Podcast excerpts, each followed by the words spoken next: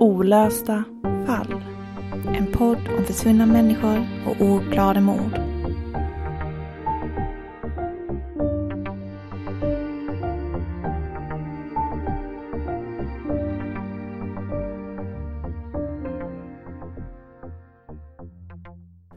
Det är sommar och i luften sprider sig festivalstämningen i Helsingborg. Ungdomar möts upp vid knutpunkten och vandrar glada runt på gatorna i centrum. Någon har hällt tvättmedel i fontänen till den stora trappan vid Kärnanparken. Skummet flyter ner för trapporna och bubblorna följer med vinden i cirklar bland de stora kastanjeträden. Det är en magisk stämning i luften. Kvällen kommer, men du bestämmer dig för att gå hem tidigt. Imorgon är en arbetsdag och du vill inte vara trött. Men du kommer aldrig till jobbet dagen efter. Istället finner din mamma dig död i din egen lägenhet. Du lyssnar på Olösta fall. Mitt namn är Sofie Nublin. Och mitt namn är Nathalie Seov. I veckans avsnitt ska vi berätta för er om mordet på 28-åriga Ulrika Åkesson den 27 juli 2001 i Helsingborg. Ett fall som kommit att kallas för ett mysterium av polisen. 2001, året då George W. Bush efterträder Bill Clinton som USAs president och som galna kosjukan bryter ut som en allvarlig episodi i Storbritannien. Det är året då två flygplan flygs in i World Trade Center i en av de värsta terroristattackerna någonsin mot USA. Och det är året då en ung kvinna stryps till döds i sin egen säng. Det är torsdagen den 27 juli och Helsingborgsfestivalen sträcker sig från Hamntorget i centrum till Gröningen och Fria Bad i norr. 28-åriga Ulrika Åkesson njuter av festivalen men bestämmer sig för att ta en tidig kväll då hon ska upp och jobba dagen efter på klädbutiken i centrala Helsingborg där hon är biträdande butikschef. Ulrika har beskrivits i medierna som en skötsam ung kvinna. Fritiden spenderades tillsammans med vänner eller tillsammans med pojkvännen. Torsdag kväll övergår till natt och slutligen till fredag morgon. Men Ulrika dyker aldrig upp på jobbet och kollegorna blir genast oroliga. När de inte får tag på henne, vare sig på hemtelefonen eller mobiltelefonen, ringer de till slut istället hem till hennes föräldrar. Det är Ulrikas mamma som svarar i telefonen. Det är tidig fredagsförmiddag och hon blir både förvånad och orolig när hon får samtalet. Ulrika skulle öppnat butiken på morgonen och det var inte likt henne att inte hålla tiderna på det här viset. Ulrikas mamma försöker då själv att ringa dottern, men inte heller hon får något svar på sina samtal. Mamman bestämmer sig då för att ta sig hem till Ulrika. Hon tar extra nycklarna till dotterns lägenhet och lämnar hemmet med oro i magen. Hon skyndar gatan fram, bort till mellersta Stenbocksgatan 45B och skyndar in genom porten. Tar de två trapporna upp i snabba steg. Hon ringer på, men ingen öppnar. Innan hon själv öppnar dörren till dotterns lägenhet tar hon ett djupt andetag. I lägenheten är det knäpptyst. Hon ropar Ulrikas namn men får inget svar. Synen som sedan ska komma och möta henne ska ingen förälder någonsin behöva mötas av. I sängen ligger Ulrika. Det ser ut som om hon sover. Men när mamman försöker väcka henne känner hon hur kall och stel dotterns kropp är. Ulrika kommer aldrig att vakna igen. Hennes mamma kommer aldrig mer få se henne le, höra henne skratta eller gråta. För Ulrika finns inte mer. Polis och ambulans tillkallas till platsen och även Ulrikas pappa kommer till lägenheten. Lägenheten undersöks, men vid första anblick verkar ingenting direkt konstigt. Polisen utgår från i första skedet att inget brott har begåtts och sjukvårdspersonalen dödförklarar Rika på plats. Även läkaren på plats uttalar sig om att det hela rör sig om ett naturligt dödsfall. Att Ulrika på något vis måste ha dött i sömnen. Men hur? Trots läkarens utlåtande så är det någonting som ligger och gnager hos poliserna som var först på plats. Någonting är fel, men de kan inte sätta fingret på vad. Ulrika var så ung, bara 28 år gammal. Hur dör en 28-årig kvinna bara så där i sömnen? Man bestämmer sig för att göra en obduktion och tar Ulrikas kropp till rättsmedicinska för bedömning. Ett beslut som skulle visa sig vara avgörande. Det skulle nämligen visa sig att det fanns uppenbara tecken på brott. Någon hade kvävt Ulrika till döds. Men vem? En fråga som än idag jäckar polisen. Hey, I'm Ryan Reynolds. Recently, I asked Mint Mobile's legal team if big wireless companies are allowed to raise prices due to inflation. They said yes. And then when I asked if raising prices technically violates those onerous two-year contracts, they said, "What the f*** are you talking about? You insane Hollywood ass." So to recap, we're cutting the price of Mint Unlimited from $30 a month to just $15 a month. Give it a try at mintmobile.com slash switch. $45 upfront for three months plus taxes and fees. Promo for new customers for limited time. Unlimited more than 40 gigabytes per month. Slows. Full terms at mintmobile.com. Hold up. What was that? Boring. No flavor. That was as bad as those leftovers you ate all week. Kiki Palmer here, and it's time to say hello to something fresh and guilt-free. Hello Fresh. Jazz up dinner with pecan-crusted chicken or garlic butter shrimp scampi. Now that's music to my mouth. Hello Fresh. Let's get this dinner party started. Discover all the delicious possibilities at hellofresh.com. Hey, it's Ryan Reynolds, and I'm here with Keith, co star of my upcoming film, If, only in theaters, May 17th. Do you want to tell people the big news? All right, I'll do it. Sign up now and you'll get unlimited for $15 a month in six months of Paramount Plus Essential Plan on us. Mintmobile.com slash switch. Upfront payment of $45 equivalent to $15 per month. Unlimited over 40 gigabytes per month. Face lower speeds. Videos at 480p. Active Mint customers by 531.24 get six months of Paramount Plus Essential Plan. Auto renews after six months. Offer ends May 31st, 2024. Separate Paramount Plus registration required. Terms and conditions apply if rated PG. Utöver tecken på Ulrikas ögon, såsom skadad bindehinna, fann man även skumvätska i luftpassagerna, lungödem samt blödningar. Det var en läkare på platsen och han ansåg att det var ett naturligt dödsfall. Poliserna tyckte att det såg lite konstigt ut, men det är väldigt svårt att gå emot en läkare som är på platsen, sa Börje Sjöholm, kriminalkommissarie och chef för Skånepolisens Kalla fallgrupp i en artikel på Expressen.se. Ibland uppkommer blåmärken som uppstår bland annat vid en strypning först senare, vilket också upptäcktes vid obduktionen. Men det skulle nog ha upptäckts tidigare, säger han. I samma artikel kan man också läsa att Leif GW Persson är mer brutal i sitt uttalande av felbedömningen som gjordes av läkaren som var först på plats. Därmed är bevisläget i princip kört, förklarade han. Obduktionen har dröjt och under tiden, med tron om att det rört sig om en naturlig död, hade möjliga spår försvunnit. Lägenheten hade nämligen börjat städas ut. Ett antal människor hade dessutom hunnit röra sig på platsen när förundersökningen om mord till slut påbörjades och när man väl spärrade av platsen som mordplats var alldeles för många bevis bortstädade. Polisen började kartlägga Ulrikas liv och med hjälp av vittnesmål från kvällen kunde de få en bild av de sista timmarna innan Ulrika kommit hem till lägenheten. Det fanns ingenting som direkt stod ut, ingen hotbild eller möjliga motiv och att Ulrika av egen vilja skulle ha släppt in en främling i lägenheten fanns inte på kartan. Det man kunde komma fram till med hjälp av att genomsöka lägenheten var att Ulrika antingen måste ha känt sin mördare och släppt in denna, eller så måste hon ha glömt att låsa ytterdörren, eller så hade gärningsmannen en egen nyckel. Det fanns inga som helst tecken på inbrott och under förhör med Ulrikas mamma så kunde hon heller inte minnas säkert om dörren till lägenheten varit låst eller inte. Hade hon låst upp dörren eller hade hon bara öppnat den och gått in? Hennes första tanke var att hon måste ha låst upp, men minnet sviker och hon blir allt mer tveksam. Hon var orolig, stressad och rädd och efter ett trauma som detta påverkas minnet. Ulrikas pojkvän förhördes men avskrevs snabbt. Han hade befunnit sig flera mil från platsen vid mordnatten. Nu stod polisen med en lägenhet som flertalet personer hade rört sig i och inga direkta spår att utgå ifrån. Det man vet är att Ulrika ska ha pratat i telefon med sin syster när hon kom hem. Ett ganska långt samtal och systern uppfattade det som att Ulrika vid tidpunkten varit ensam i lägenheten. Detta gör att man drar slutsatsen att mördaren måste ha dykt upp relativt sent på kvällen. Kanske låg Ulrika och sov när hennes gärningsman gav sig på henne.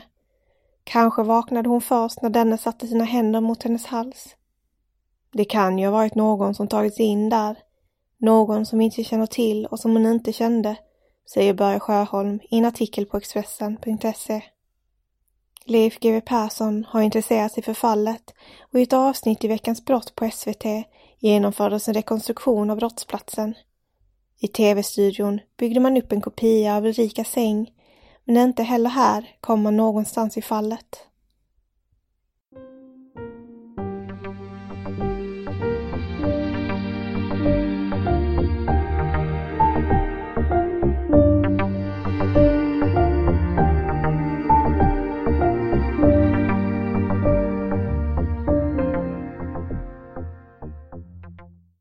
Ja du Nathalie, eh, polisen har ju eh, främst fem stycken frågor som de fokuserar på och vill ha svar på.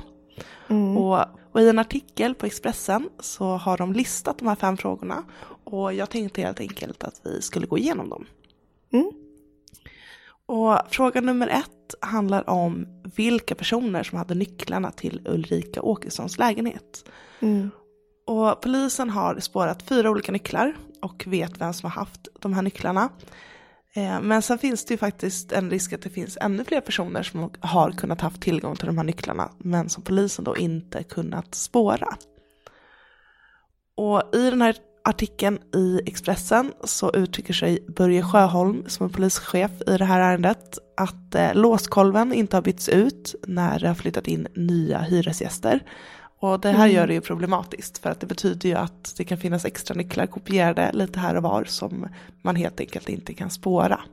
Ja, och det tänkte jag, det måste vara rätt så vanligt för att det är inte jätteofta man byter själva låset och det tänker man inte på när man flyttar in i en lägenhet att det har bott massa andra innan som eventuellt har kunnat kopiera upp nycklar och liknande. Det är ändå någonting som slog mig när jag läste det här att det, det är ganska otrygg tanke. Ja, och det är väl därför man, många hyresvärdar har gjort så nu för tiden i alla fall, att eh, nycklar inte går att kopiera utan att man lämnar in sin nyckel till själva hyresvärden som kopierar det. Så att de har mm. koll på antal nycklar som är ute. Mm. Eh, men så har det ju inte alltid varit. Ja, men eh, jag vet ju själv att går man till Möllan här i Malmö så kan man kopiera vad man vill. De begär mm. inte om några dokument eller liknande. Så det finns nog mycket nycklar i omlopp som inte hyresvärdar vet om. Mm. Nu känns det ännu bättre att jag har en låst kedja på dörren faktiskt. Ja, usch, man vill inte tänka på sånt här. Men, mm. men ja, det är ju verkligen en, eh, eh, något som, eh, som skulle kunna ha hänt. Att någon som inte Ulrika visste om hade nyckel till lägenheten som inte heller hyresvärden visste om. Nej men precis, det är en ganska obehaglig tanke tycker jag. Och polisen har faktiskt kontrollerat tidigare personer som har hyrt eh, mm. Ulrikas lägenhet innan henne. Och ingen av de här personerna är mm, med i utredningen. De har inte varit, ingen av dem har varit misstänkta. Men som sagt, man vet ju inte vem som har kopierat nycklar hit och dit och var de har landat sen. Så mycket handlar ju om det här liksom kring hur mördaren tog sig in, vilket leder oss in på nästa fråga som polisen ställer sig. Even on a budget, quality is non-negotiable. That's why Quince is the place to score high-end essentials at 50 to 80% less than similar brands. Get your hands on buttery soft cashmere sweaters from just 60 bucks, Italian leather jackets, and so much more. And the best part about Quince, they exclusively partner with factories committed to safe, ethical, and responsible manufacturing. Elevate your style without the elevated price tag with Quince. Go to quince.com slash upgrade for free shipping and 365-day returns. Ever catch yourself eating the same flavorless dinner three days in a row? Dreaming of something better? Well, HelloFresh is your guilt-free dream come true, baby. It's me, Gigi Palmer. Let's wake up those taste buds with hot, juicy pecan-crusted chicken or garlic butter shrimp scampi. Mm. Hello Fresh. Stop dreaming of all the delicious possibilities and dig in at HelloFresh.com. Let's get this dinner party started. Life is full of awesome what ifs, and some not so much, like unexpected medical costs. That's why United Healthcare provides Health Protector Guard fixed indemnity insurance plans to supplement your primary plan and help manage out of pocket costs. Learn more at uh1.com. Ja, det är ju det här med lägenhetsdörren, huruvida den var låst eller olåst. Polisen kan ju inte vara hundra procent säker på eh, om den har varit låst eller olåst för eh, Ulrika Åkessons mamma som var den som först kom in i lägenheten. Hon eh, var ju inte helt säker eh, på om den var låst eller ej. Och sen eh, sen så är det också så oavsett om hon skulle komma ihåg och skulle veta så, så är det ju så att det är ju bara hennes minnesbild. Man måste ju vara helt säker eh, mm. för att kunna dra en slutsats som när man gör en utredning. Börje Sjöholm har uttryckt sig så här i artikeln i Expressen. När mamman kommer dit så öppnar hon med nyckel, men i det stressade tillståndet när hon är orolig för sin dotter och sen finner henne död kan minnesbilder vara oklara. Om du sticker in en nyckel i en dörr och sen vrider kan det ju vara så att du först låser och sen öppnar, det vet du inte. Man tror sig ha gjort på ett visst sätt men man kan aldrig med absolut säkerhet rekonstruera i efterhand. Och det har ju en poäng i att hon kan ju ha låst när hon eh, satte in nyckeln och så låst upp igen. Att det går fort mm. och man är orolig. Hon hade försökt få tag i Ulrika men inte få tag i henne. Så hon var nog ganska stressad i det ögonblicket. Ja, jag tänker bara hur, hur många gånger man står och undrar, men gud, låste jag bilen fast man precis blippar den? Alltså, mm det är sådana grejer som går på, någon, på något vis på autopilot i vardagen. Och är man då dessutom stressad och orolig så blir det ännu svårare att med säkerhet minnas exakt varenda steg man eh, genomförde. Mm. Och eh, ja, det är ju också, det finns ingen som man kan säga någonting om hon var bra, om hon var bra på att låsa dörren efter sig. Jag vet att liksom det finns ganska många. Eh, jag, har, jag är en sån person som alltid låser min dörr. Mm. Bara alltid. Och det är också, jag är uppväxt i Malmö, storstad. Så har det alltid varit liksom i min, mitt familjehem också, att man alltid låser dörren. Även om man bara snabbt ska, ska vara hemma en kort stund och sen ut igen och liknande. Man låser alltid dörren efter sig. Jag låser dörren bara jag ska ner med soporna liksom. Det, det är så himla inlärt. Men jag har ju Exakt. Jag har vänner som kan sova med, med dörren olåst en hel natt. Eh, så det är väldigt olika hur man är. Ja precis och det är det jag menar. Det är så olika och sen ni, också vet jag många eh, som jag vet som är uppväxta på landet. De tycker nästan jag är lite rolig som låser dörren bara men varför låser du hela tiden? när jag är hemma hos dem. För att det sitter så, vem är det som har låst dörren? Gud vad störigt. Så är det alltid jag. jag gör ja. alltid det när jag kommer hem till någon. Så det är väldigt olika. Många som bor i hus också har ju ofta öppen dörr. Mm, och sen också det här, eh, vi vet ju inte, Ulrika var ju ändå på eh, Helsingborgsfestivalen. Eh, hon kanske hade mm. druckit lite, vi vet inte. Då kanske man också kanske kan glömma att låsa dörren.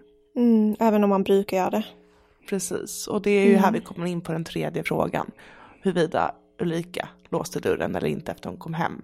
Mm. För att det går inte att utesluta att dörren faktiskt kan ha varit olåst. Mm. Och det är så lätt att säga att ja, hon låste alltid dörren, precis som du och jag säger att ja, men vi låser alltid dörren. Mm. Men rent krast så eh, finns det ingen garanti för att just den här kvällen var dörren låst. Eh, och det här säger också Börje Sjöholm att vi vet inte om hon gjorde det eller inte. Det, det går liksom inte och vi kan inte få fram den informationen för den enda som vet, vet om huruvida man låste eller inte, det var ju Ulrika själv. Mm. Jag tänker att det är ändå någonting som utvecklas ganska mycket sedan dess att många har så elektroniska lås idag. Det är mm. allt vanligare i nyare hus. Och då hade man i alla fall vetat. Eh, för mm. då, då registreras ju all, alla varje gång en lås, en dörr låses upp eller öppnas och så. Mm. Sen är det det här om Ulrika Åkesson var ensam när hon gick hem. Eh, mm. Kan det vara så att hon hade med sig någon, en bekant eller vän eller liknande? Polisen har så långt det är möjligt undersökt om hon var ensam eller om hon hade sällskap med någon till bostaden. Och där säger Börje Sjöholm att de har försökt kartlägga den vägen så långt de kan.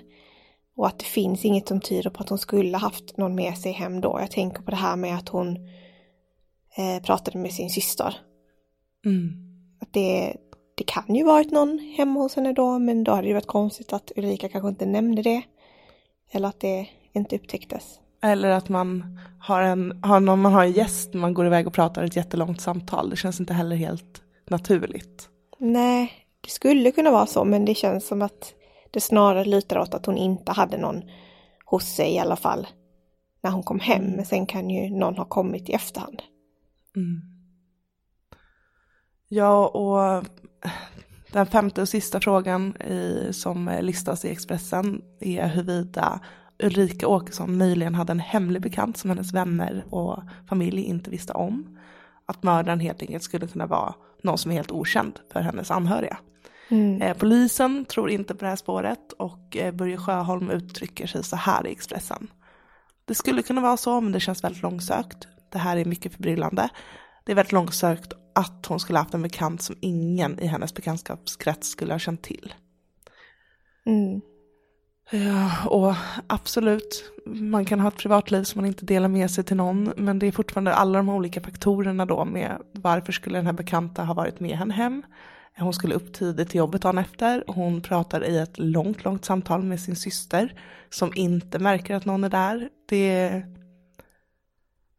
det känns lite, lite orimligt. Ja, absolut kan mördaren ha varit en bekant som ingen visste om, men som kanske inte var så nära Ulrika. Ehm, Ja, det här är också ganska tidigt tänker jag. Eh, Mm. På 2000-talet. Så att det är heller, heller, heller inte som idag att man kanske går in i en datingapp och eh, får en snabb kontakt med någon som man bestämmer träff med samma kväll. Liksom. Det beteendet var ju inte vanligt på den tiden. Eh, även om internet fanns så var det inte lika vanligt som idag. Eh, Annars hade ju det såklart varit intressant att undersöka om hon kan ha chattat med någon eller liksom bestämt träff med någon sent på kvällen. Mm. Men då känns det som att det borde funnits någon form av spår om man hade haft en dator eller så. Mm. Det var inte så att man hade appar på telefonen, Facebook och så som vi har idag. Nej, precis, det är det jag menar. Mm. Nej, det som verkligen fastnar hos mig i det här är ju just den här känslan av att man inte vet vem som har tillgång till ens eh, till nycklar som faktiskt leder till ens lås. Eh, Mm. att, Ja, man blir sugen på att byta ut sitt lås. ja, det blir man. Eh, Eh, ja, och att det är kanske någonting man borde göra när man flyttar in i en ny lägenhet. mm. Eh, Bara av, av rent säkerhets, säkerhetsskäl. Och det är fruktansvärt att det ska vara så. Men... Mm. Och det här mordet har ju kallats för det perfekta mordet. Men eh, det finns ju inget perfekt mord. Så vi hoppas att, eh, att man någon gång får svar. Det är så himla mycket som inte stämmer i det här fallet. Så himla mycket frågetecken. Det Ja, Ja, nej usch. Och jag tycker också att det är sorgligt att man... Ja, men någonstans hade man utgått från att det var ett brott redan från start och inte börjat städa lägenheten, då hade man kanske fått fram mer information. Mm. Det är Ja, väldigt som- synd att det blev så. Mm. Och man förstår ju också poliserna som, ja, men de utgår från det rättsläkaren säger på plats och eh, läkaren på plats utgår ifrån det första de ser. Mm. Eh, och de här skadorna på kroppen kan också uppkomma ganska många timmar efter mordet har utförts. Så det är inte ens säkert att det har synts på platsen. Mm. Eh, Men det är en väldigt, väldigt sorglig omständighet. Det är det verkligen. Men det vi vet är ju att det är ingen som har brutit sig in. Antingen har det varit olåst, antingen har någon blivit insläppt eller så har någon haft nyckel. Mm. Det är de tre alternativen helt enkelt. Men jag tänkte att vi skulle fortsätta berätta lite kring de spår man faktiskt har lyckats säkra i Ulrikas lägenhet. Mm.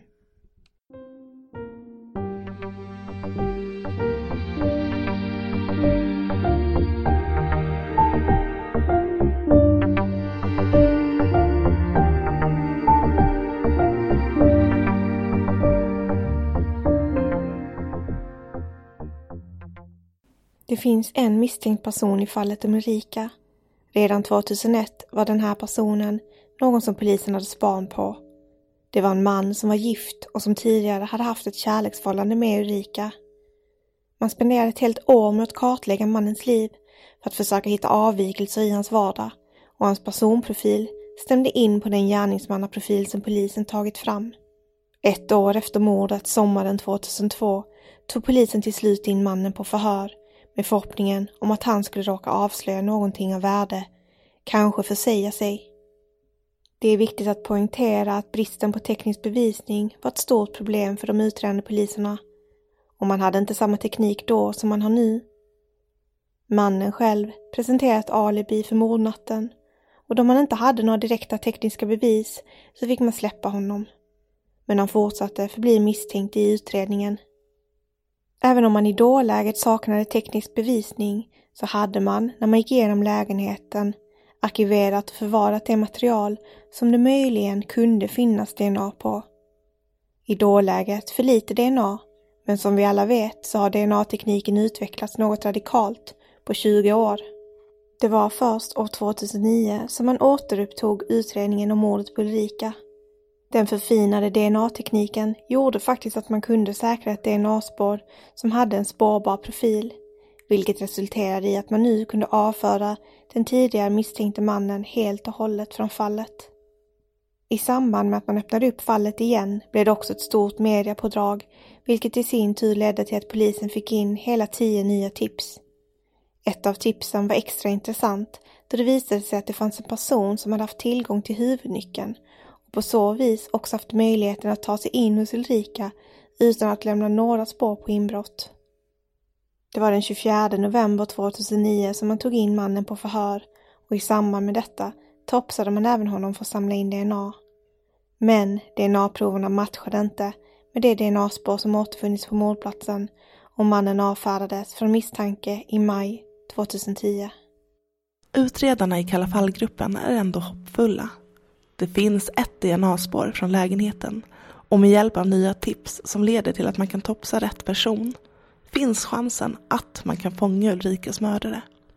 DNA-spåret finns idag inlagt i polisens ständigt växande DNA-register. Och i en artikel i Expressen uttrycker sig Börje Sjöholm så här. Det kan bli en träff när som helst. Det kan identifiera en misstänkt, men sen måste man också utreda hur det biologiska spåret hamnat där, säger Börje Sjöholm i samma artikel. Vet du någonting om mordet på Ulrika eller har tips kring det? Kontakta polisen på 114 14. Ett stort tack för att just du har lyssnat på veckans avsnitt av Olösta fall.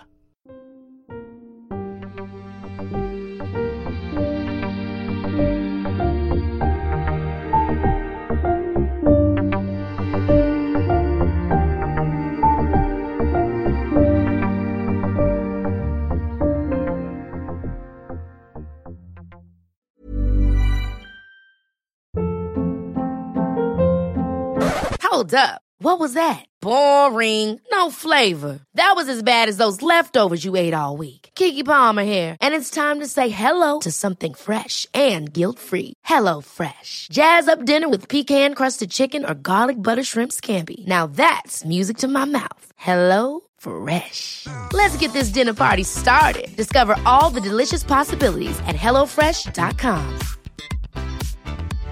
How would you like to look five years younger? In a clinical study, people that had volume added with Juvederm Voluma XC in the cheeks perceived themselves as looking five years younger at six months after treatment. Look younger, feel like you. Add volume for lift and contour in the cheeks with Juvederm Voluma XC. Reverse signs of aging by adding volume to smooth laugh lines with Juvederm Volure XC. For important safety information and to find a licensed specialist, visit juvederm.com. That's J U V E D E R M.com. Not for people with severe allergic reactions, allergies to lidocaine, or the proteins used in Juvederm. Common side effects include injection site redness, swelling, pain, tenderness, firmness, lumps, bumps, bruising, discoloration, or itching. There's a risk of unintentional injection into a blood vessel, which can cause vision abnormalities, blindness, stroke, temporary scabs, or scarring. Talk to a licensed specialist to find out if it's right for you.